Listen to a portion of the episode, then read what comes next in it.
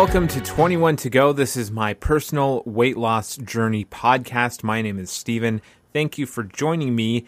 And I thought I would recognize that this is episode number 10 of the podcast. I like round numbers a lot, and uh, especially with weight loss, I tend to um, I, I tend to wait to update my calorie goals and stuff when I get to round numbers or, or milestone numbers. So, like uh, when I get to 240 pounds, when I get that far, I'm going to adjust my numbers accordingly. But um, even though I don't put the episode number on the titles to this podcast, this is episode 10 and uh, round numbers are great. I just wanted to also give a quick update on my back pain that I talked about last week.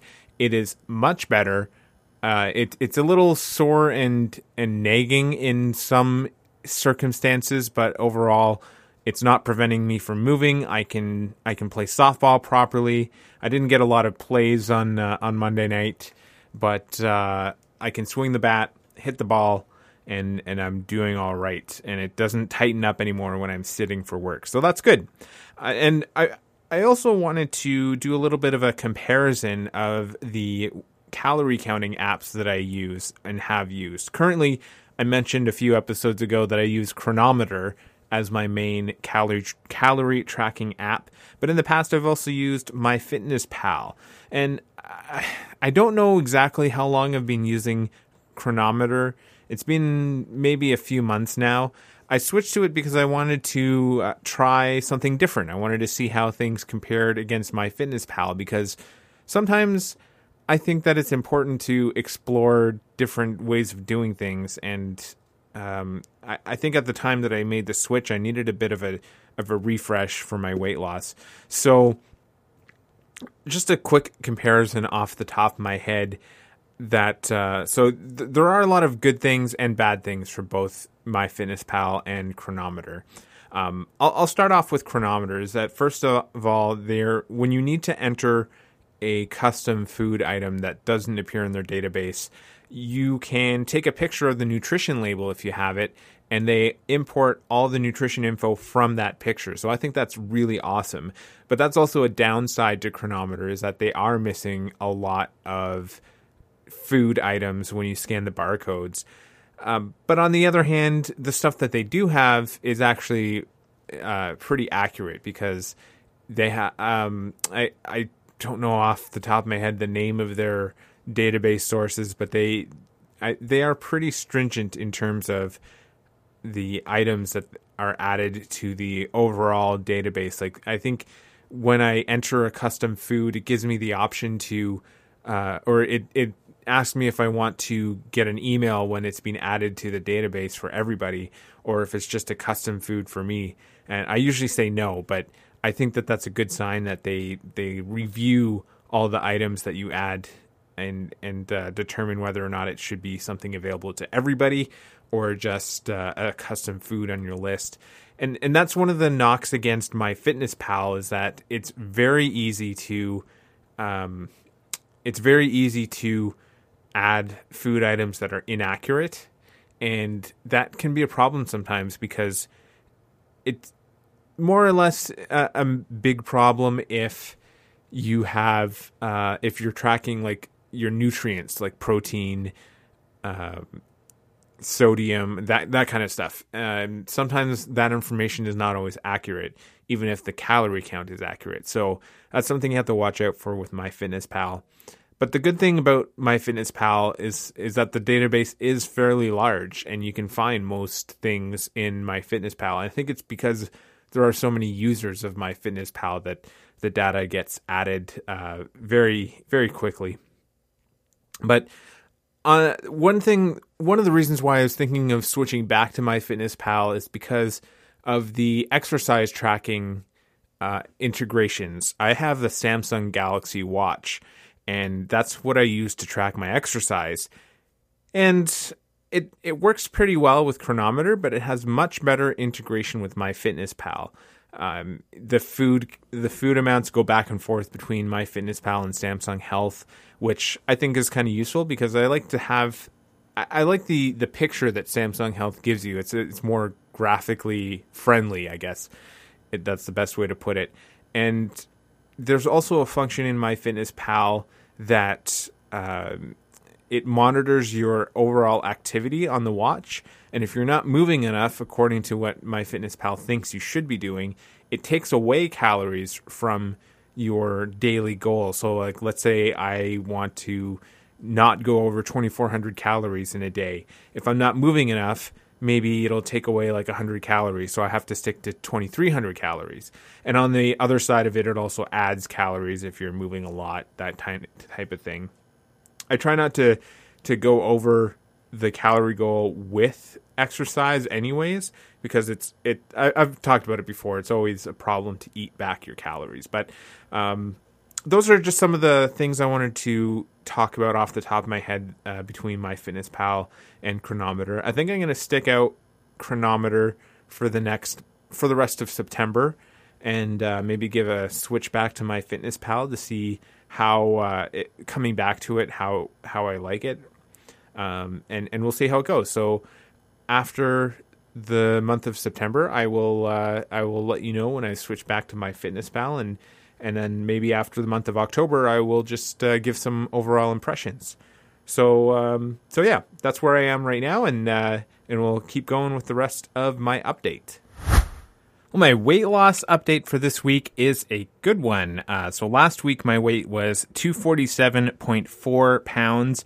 But this week it is 244.3, a change of minus 3.1 pounds. And just just a quick reminder, this is my rolling average in the uh, in oh I can't remember the name of the app now, but um, it's a rolling average, and I should note that it is down 1.2 pounds from two weeks ago in my eighth episode when I was weighing in at 245.5. So I, I think 244.3 is the real number here. And uh, I would say that a drop of 1.2 pounds is a little more accurate than 3.1 because I think my weight last week, the 247.4 number, I think that was more um, water weight and uh, as a result of uh, some sodium heavy foods and a little bit of higher calorie eating and, and the scale just not reflecting the change. So I'm pretty happy with that. And moving on um, with my goals, uh, what helped with hitting that new scale weight or new moving average was my calorie goal, where I wanted to keep three of seven days below my calorie target. And I did that. Um, two of the days, Monday and Tuesday. Well, Monday I was technically one calorie over, um, but I'm going to count that. The third day that I was under, um, I, am not 100% accurate on this on Sunday because I didn't actually log anything on the day, but I'm pretty sure I was well under the, the calorie limit, which actually is not always a good thing because I know that I didn't eat very much during that day uh, for various reasons, and that's not always a good thing to undereat. And it's just a confluence of events that caused the under eating. Uh, my other goal was to keep active and reduce my back pain slash tightness. Um, my back now feels better, uh, and I went for a bike ride with my camera last week and, and took some nice pictures. So I, I, think that I've done a good job of keeping active, and, and that's reflected in uh, my more healed back. It's still not 100%, but it's pretty much close to it. So my goals for this week, uh, I'm going to keep going with the calorie goal of three out of seven days below my target. I think that's a good goal to start with. Um, if I can do it consistently over several weeks, I'm going to bump it up to four days, then bump it up to five. Um, I, am happy with a number of five days out of the week if I can get there. And my other goal is to do my physio stretches at least once per week. I haven't done them since ending physio not regularly anyways, but I, I should keep up with them to keep my shoulder in good condition and not regress a little bit. So um, this week I started doing them. So I, I just want to make sure to give a check mark that I'm doing the exercises once per week.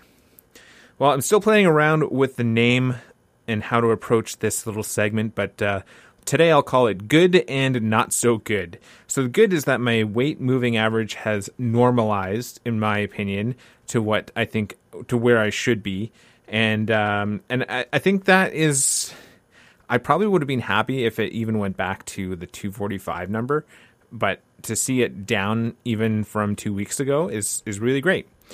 Also good, uh, like I've I've mentioned several times over this this episode, is that my back pain is now in the rear view mirror.